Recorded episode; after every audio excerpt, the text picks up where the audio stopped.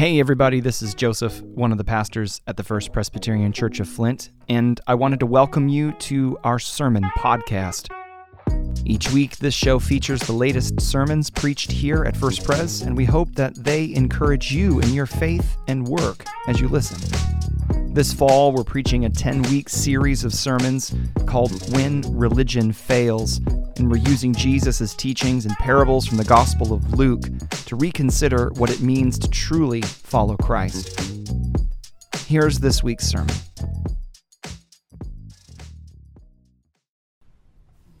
September 3rd, October 2nd, February 12th, May 20th four dates that come around each year and which probably mean very little to you, and that's okay, church. September 3rd, October 2nd, February 12th, May 20th. These dates are some of the calendar days that are filled with significance in our household, dates that get remembered each year, dates which are sometimes celebrated and anticipated, dates which get marked and circled on the wall calendar. There are other significant dates for us too January 15th, April 24th, March 23rd, August 18th, August 19th. But for now, I'm thinking of these four September 3rd, October 2nd, February 12th, and May 20th. You have dates like this, I'm sure. For us, in order, they are September 3rd, my wife Katie's birthday. October 2nd, the day in the year 1999 when Katie and I went to a homecoming dance at Carman Ainsworth High School, and I knew I was in love. February 12th, the day Katie and I got engaged in 2005, and May 20th, our wedding anniversary, which celebrated its sweet 16th celebration this past May. Now, the October 2nd homecoming one is a bit silly for us. It's usually marked by me trying to dig out a picture of Katie and I posed awkwardly for pictures in the way that high school couples are posed awkwardly for pictures, and me trying to find Ricky Martin's late 1990s hit, She's All I Ever Had, and blasting it from my phone so my kids roll their eyes. But the other dates, Katie's birthday, our engagement day, our anniversary, these are dates that are all celebrated and cherished in our household by at least three ritual actions. First, a date night is planned, often at a local restaurant. Presents are purchased and wrapped. Cards are selected, and a heartfelt message is written and signed by the giver.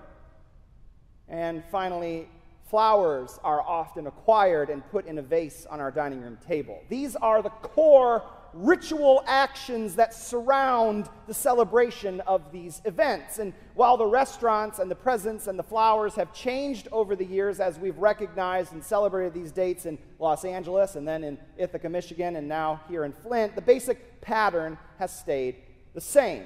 But the only reason the ritual actions mean anything at all is because Katie and I both know and appreciate what the date we're ritualizing signifies.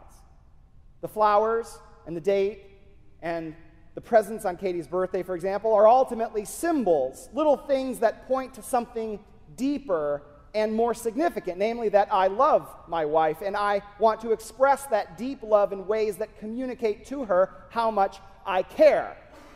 Now, say, for example, I come home on September 3rd with wilted flowers from the bottom of the clearance bin at Kroger where I quickly stopped to grab whatever cheap card I could find and maybe a gift card to Amazon as a present, and I set them on the counter. And then I said, Happy birthday. Uh, I guess let's go to McDonald's with the kids. I think she might sense that while the ritual acts have been technically completed, this go around they lack any deeper sense of love or affection and as a result, the gestures would come across as rather meaningless. The only way the core actions can mean anything at all is if there's something else there, something deeper that is motivating the action, something beyond just the ritual, something that is deep and personal and rich. In today's gospel reading, we meet Jesus on the road that leads from Galilee in the north to Jerusalem in the south. And today, this road has led him to an unnamed village located in the neutral zone between the county of Samaria and the county of Galilee. The people who lived in Galilee were Jews, the people who lived in Samaria were called Samaritans. And for a Jewish rabbi like Jesus, a Jewish rabbi who had Jewish disciples, being on the border between Galilee and Samaria was a troubling place to be spending any amount of time. You don't need a super long, drawn out history lesson on the nearly 750 year old ethnic enmity between Jesus' Jewish ancestors and the people who lived in the district of Samaria. But just for fun, here's 30 seconds of it.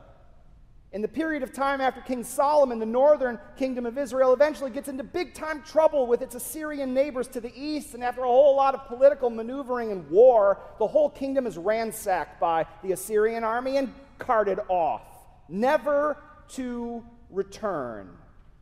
The Assyrians, though, are smart, and they send in select people of their own choosing to repopulate the lands and retill the farms left vacant these people were intentionally intermarried with the Jewish prisoners, and their descendants moved into the area of the Bible that is called Samaria. And eventually, these transplants get themselves a priest who organizes their religious life around a very different temple built on a very different mountain called Mount Gerizim. And far from keeping to themselves in their tucked away region, the Samaritans would politically align themselves with anybody who opposed what the Jews were doing in Jerusalem. They actually go down themselves to forcibly prevent the Jewish exiles from rebuilding the Second Temple. They edit their own version of the first five books of the Bible, which softened the unique call of God to the Jewish people. Later, they sided with the certifiably horrible ruler named Antiochus Epiphanes, a guy who nobody liked and everybody feared. The Samaritans conducted horrible acts of religious terrorism on their Jewish half ancestors. Like when Jesus was about 10 years old, some Samaritans smuggled in human bones and placed them all around the perimeter of the Jerusalem temple at Passover, preventing Jews from observing their most important festival. In the years after Jesus, the Samaritans sided with the Romans who came down to stop an uprising and who destroyed the temple in Jerusalem once and for all. One ancient rabbi sums up the relationship between Jews and Samaritans by saying, Whoever eats bread baked by a Samaritan is like somebody who has eaten the flesh of a pig. So, yeah, not great. But here Jesus is, traipsing through the region between his homeland and the lands of his ancient enemies. He stops in a village where he is approached by a small community of people with a variety of skin diseases who had been forced into isolation so they didn't spread it around. In our Bibles, these people are called lepers, but they didn't have leprosy like we know it today. They didn't have technically Hansen's disease. The word leprosy in the Bible is used to describe a whole bunch of skin conditions, some permanent, some temporary, but all of which were transmissible.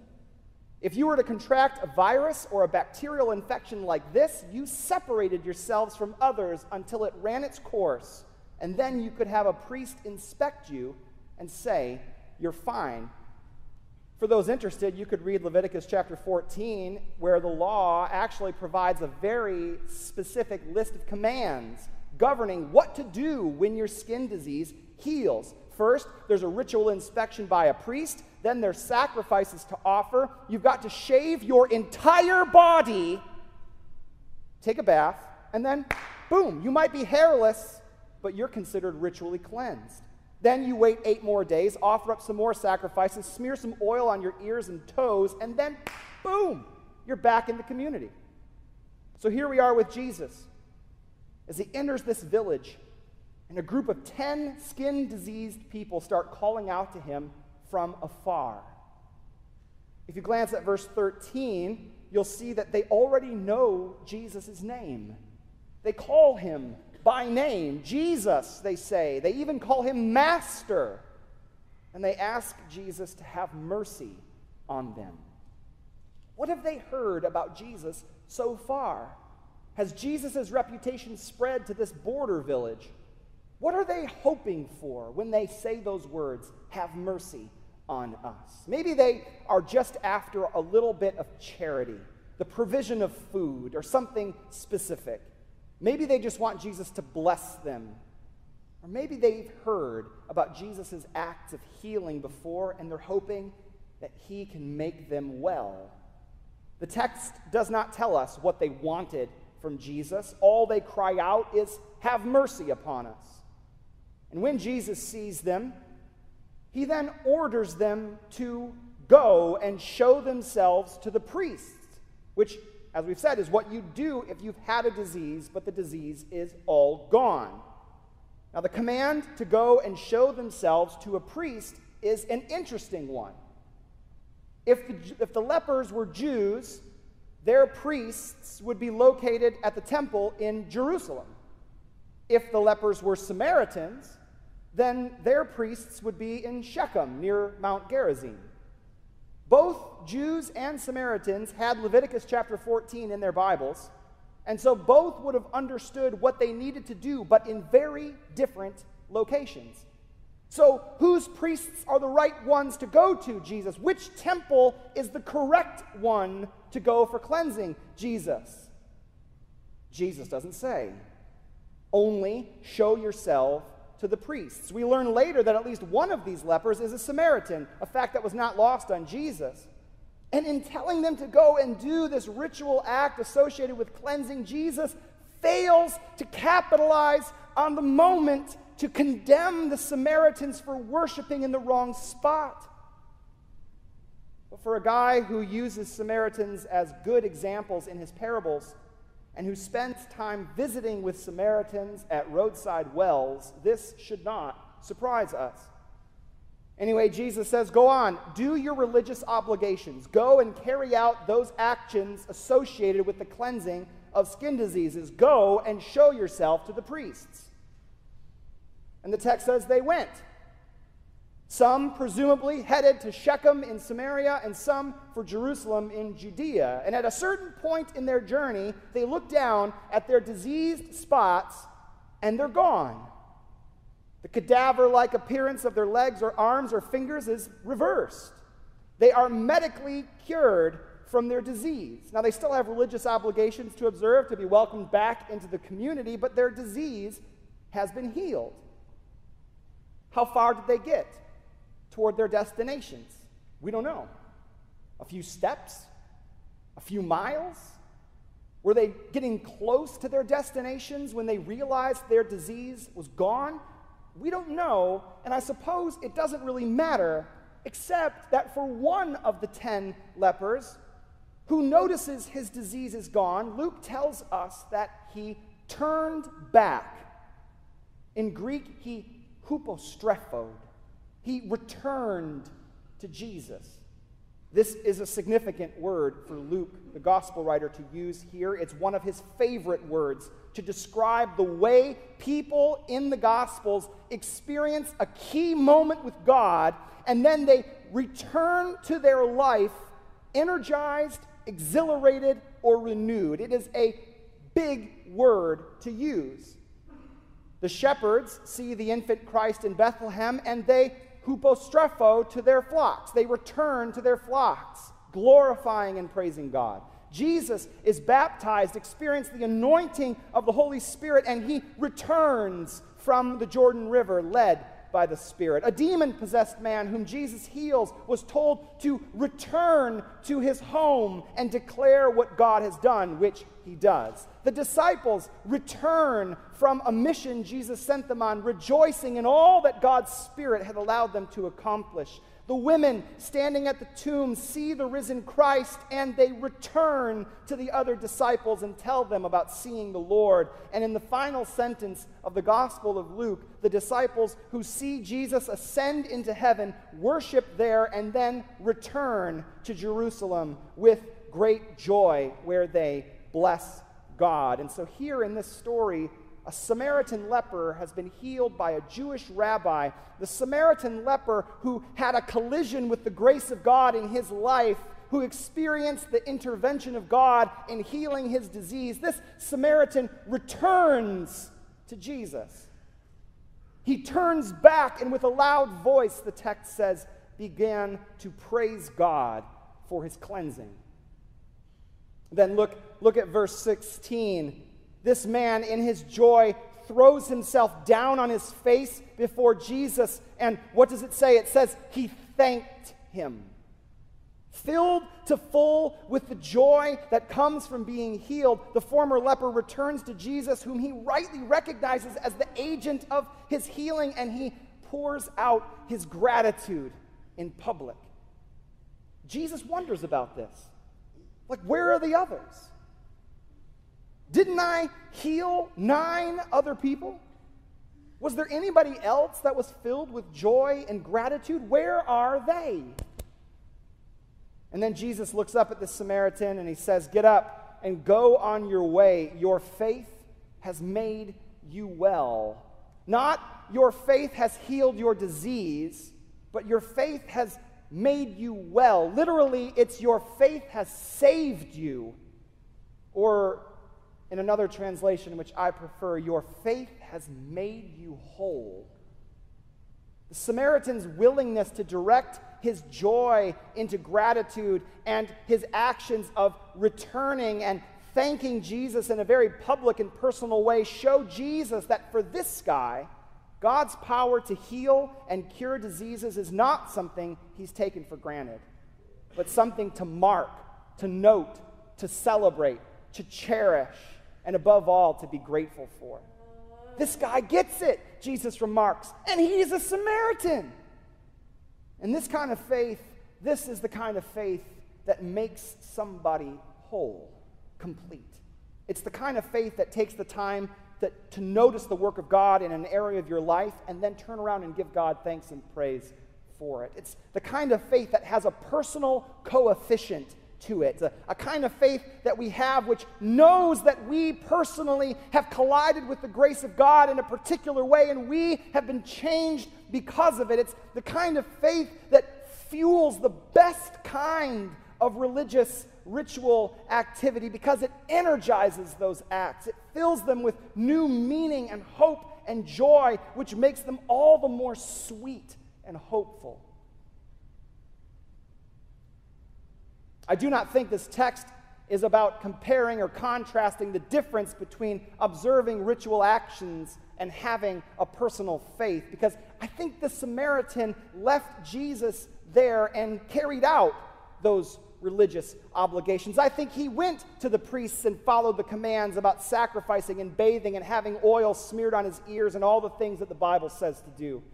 He said all the liturgically correct things to say and offered all the liturgically appropriate sacrificial animal, animals. But because of his personal encounter with Jesus, those actions took on additional meaning. They became life giving rituals that were meaningful laden with joy and celebration. For the other nine who were healed, those rituals may have just been perfunctory, obligatory, do it because the Bible says so things to do. And like my cheap flowers and date night at McDonald's, it would have been done without the deeper connection of something else. It's week four of our fall series, When Religion Fails we're looking at the ways in which these stories from Luke's gospel stress tests our religious assumptions about things. How does following Jesus put pressure on the conventional religious actions and thoughts that are part of our life as Christians? Today, we're finding that religion fails when it forgets that at the heart of all of our liturgy and ritual life is a personal encounter with Christ. If you're here today, and whether you're here today in person or participating on the live stream, you're participating in a religious ritual that we call weekly worship. We have readings and prayers, a sermon, hymns, a creed, and so forth. Every week, we spend about 75 minutes or so doing these ritual acts. And if we're not careful, the doing of these things can become the end game. We put a check mark on our box, went to church, move on about our weeks. The ritual acts of worship are like those ritual acts my family observes on ritually important days. And in, but in order for them to work correctly, in order for the religious things we do here, the prayers and the readings and the hymns, to function correctly, we must come in attuned to the ways in which we have personally experienced the goodness and grace of God in our lives. We must bring with us to worship the ways in which we have seen God's activity in our lives this past week. We must consider and reflect and recognize the ways in which God has intervened is intervening and may yet intervene in our lives this week. And here's the deal one of our core assumptions about God is that God is at work in our lives. Let the church say, Amen. God did things last week. God will do things this week. God will do things tomorrow. God may be doing something right now. When we figure out how to notice these things, when we are able to step back and consider and ponder them, when we stop taking things for granted in our lives, we begin to acknowledge the grace of God, and then we step into the ritual acts of weekly worship invigorated and ready able to point to the ways that we saw God at work. And so now we're ready to thank God and praise God and worship God and be ready to hear God's word around us. Religion fails when, as for the nine other lepers in today's story, it is only about the doing of religious obligations. But when it becomes a vehicle for true praise and worship by people who are attuned to the ways God has been a part of their life, then it becomes a saving faith, one that makes us whole and complete. May the First Presbyterian Church of Flint be a people who are aware of the way God is at work in our lives. May we be a people who take time to reflect and consider and pray so that we might notice God's activity more readily. May we be a people who show up here on Sundays ready and eager to give thanks to God for his goodness towards us. And may all our religious rituals, all of our hymns and prayers and sermons and readings be rooted and established in the radical love and wild grace of God that finds us, frees us, and sets us in a new direction.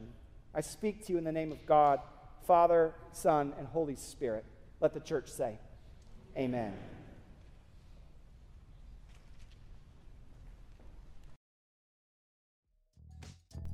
Thanks for listening this week. The First Presbyterian Church of Flint is an historic downtown congregation proudly part of the Presbyterian Church USA, the largest Presbyterian denomination in the United States. You can learn more about us at fpcf.org. You can check out our weekly live stream broadcasts on our channel on YouTube, but better yet, you can stop by any Sunday at 10:30 a.m. to worship with us. We would love to welcome you and your family to worship. Have a great week.